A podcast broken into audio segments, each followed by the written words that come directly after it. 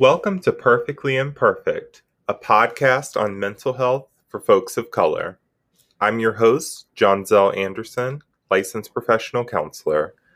I'm the owner of Panoramic Counseling, where I specialize in treating teens and young adults in Richmond, Virginia, and throughout the Commonwealth of Virginia through online counseling.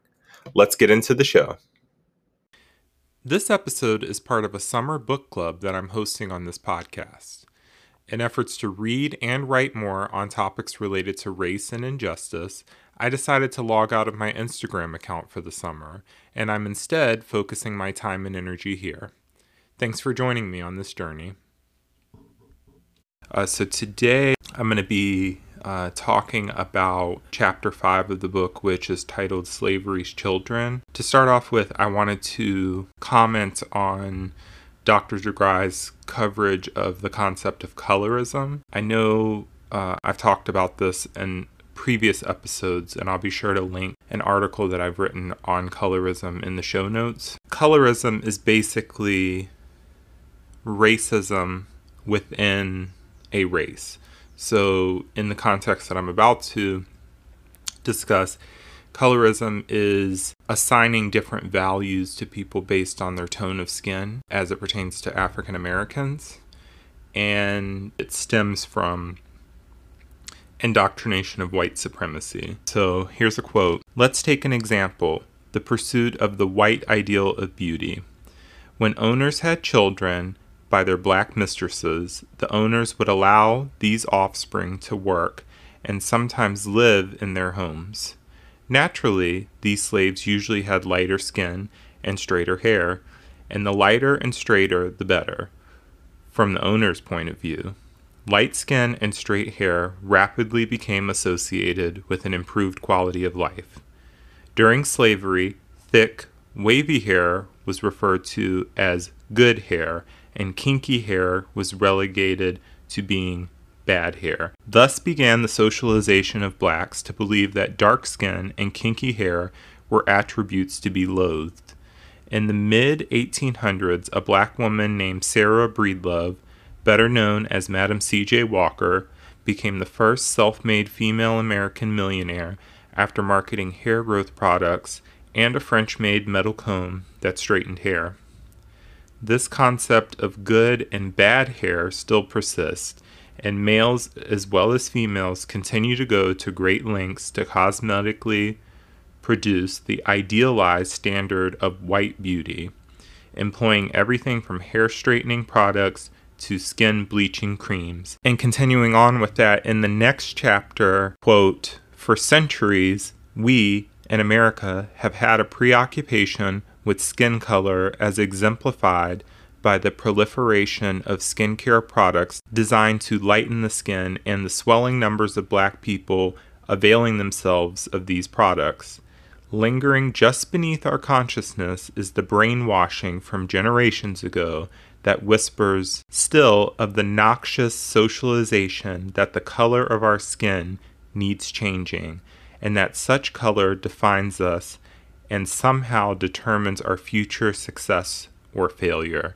End quote. What Dr. DeGruy is getting at here is that through hundreds of years of oppression and devaluing of black people, and then you got to remember lighter skin tones for black people were the result of rape by white slave owners. Self concept uh, began to warp um, because not only are black people being treated as property and less than than their white owner. There's favoritism given to those who have lighter skin tones. And as discussed um, in previous episodes, um, in these times, the darker tone skin people would be delegated to do uh, more agricultural tasks, whereas the lighter skin uh, would do lighter domestic duties. And I want to share a story that Dr. DeGruy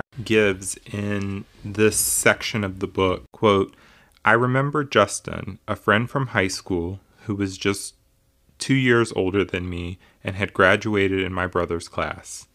He was the oldest child of an interracial marriage between his white mother and black father. Justin was tall for his age and sported a completely blonde afro. He remained completely deprived of any of the rich melanin from his dark chocolate father except for his deep brown eyes. He was a striking young man with his chiseled African facial features and near platinum blonde fro. Justin worshipped his father in spite of the fact that his father clearly despised him. Most of us kids had heard him refer to Justin as a freak. He simply couldn't believe Justin was really his son, although there was no denying that Justin was Mr. Walker's son. One Saturday night at a blue light party in South Central Los Angeles, I was dancing when I glanced over and saw Justin standing in the center of the room, surrounded by a group of desperate and angry young black boys from the neighborhood. I remember seeing them hitting Justin mostly in the face, the face they resented and loathed, a face that confused them about who and what they were and more importantly, about who and what Justin was. I screamed to Justin to fight them back, but Justin simply smiled at me and never raised his hands to strike out or even to defend himself. It was as if Justin welcomed the blows as punishment for the ambiguity of his appearance and his life.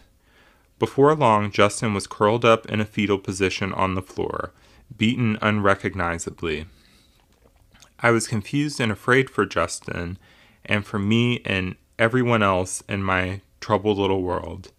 I wondered why Justin's father didn't love him, and I wondered if Mr. Walker's dad had loved him, or if the extreme muscularity Mr. Walker had adopted was a defense against those who despised his black skin. Ten years later, I would learn that Justin hung himself with a belt in his girlfriend's apartment. While I never knew why Justin chose to end his life, I believe his having grown up torn between racial worlds and never quite fitting in added to his already deeply rooted despair. Sweet and gentle Justin was unable to find a place on any team or in any family, and he paid the highest price that anyone should ever have to pay for being different. End quote.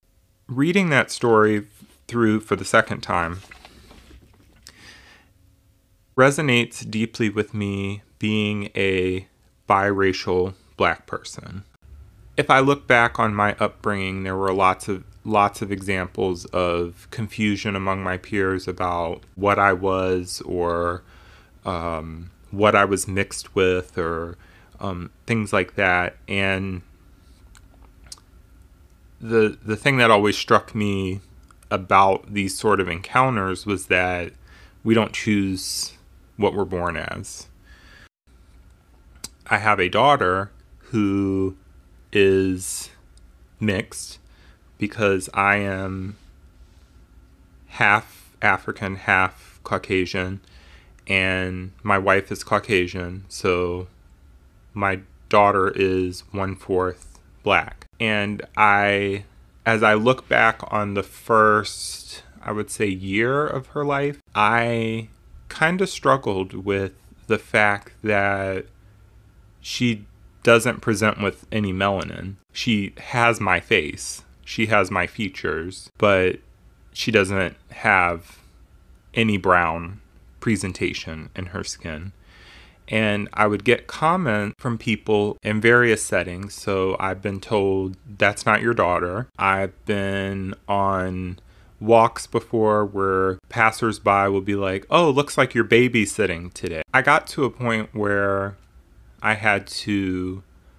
accept that she is who she is and I love her 100%, and that the color of her skin is not as important as I've been conditioned to think that it is. And by placing so much emphasis on that is fueling that ongoing disparity between skin tones. So, in having a child, the fear would be that as she grows up and becomes a citizen of this world, it's not outwardly apparent of the identity of her father and I guess that stirred up the the fear of somehow being erased or um, disregarded. But again, all of that's based in conditioning and stuff that is beyond the situation. Like I'm very involved in her life. Uh, I work from home, so I've literally gotten to watch her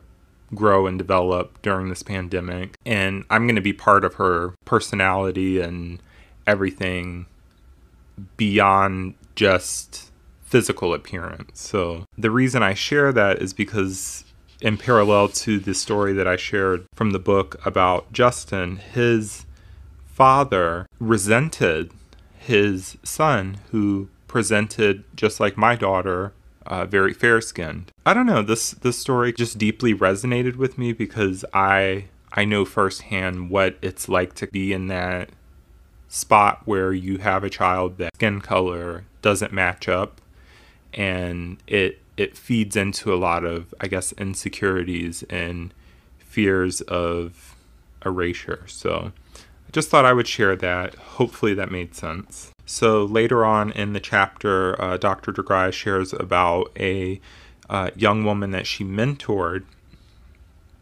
And uh, I'm going to provide a quote here. She shared that her friends teased her about being a goody good and accused her of trying to act white. It was disturbing to me when I first heard that black youth experience peer pressure from one another not to achieve and that getting good grades was equated with acting white. Now, unfortunately, such peer pressure has become commonplace. And then the young lady went on to say, They won't let me grow here. Whenever I reach for anything, they begin to resent me and pull me down. And then Dr. DeGrasse kind of concludes this section by saying, Unfortunately, there are numerous black youth who continue to believe that they are destined to fail that success is reserved for those other than themselves and that they lack what it, it takes to make it in life. Being told you are inferior for hundreds of years can have lasting psychic impacts, which are passed from parent to child to grandchild to great grandchild. End quote. And I want to comment on this from my vantage point and my experience of growing up there were times that I went to schools that were primarily white. There were times that I went to schools that were primarily black, whether it be based on how I talked or how much I applied myself. When I would strive to be on the honor roll in the primarily black schools that I went to, it was a uh, I was teased. Uh, I was called an Oreo which means I'm brown on the outside and white on the inside, which again goes to the impact of colorism, which I never knew what it was growing up, but as I learn more about it as an adult, I'm able to reflect and gain awareness on those things. So that's uh, yet another example of how whiteness is the standard of any form of excellence based on culture and society as we know it. It goes back to the the rules of slaves, right? It was illegal to teach a slave to read or write. Why is that? Well, if a person is able to gain intelligence and um, access to information that comes from being able to read and write, the facade that there is a hierarchy or a superiority of white people over others begins to fall. So it was a threat to white supremacy, and so it was avoided at all cost. And so going back to the previous story about Justin, I can definitely relate with his sense of not feeling like he belonged in predominantly white settings or predominantly black settings because of the being a hybrid between the two. Um, so I just wanted to kind of reflect on how it goes beyond just a physical appearance thing. It, it can be intellectual, it can be um, emotional. And so I'm going to conclude this section with the last paragraph of um, chapter 5. Whether or not we have overcome, most of us have been impacted by post traumatic slave syndrome in one way or another. Actually, many white people have been also, but that's a topic for another book.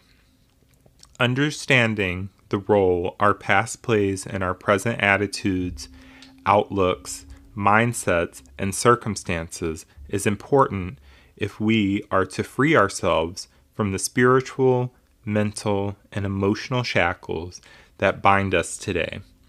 Shackles that limit what we believe we can be, do, and have. Understanding the part post traumatic slave syndrome plays in our evolution may be the key that helps to set us on a path to well being. End quote. I've spent a lot of time talking about what is post traumatic slave syndrome, what are the impacts, how has it played out in history up until the present, how has it impacted me personally.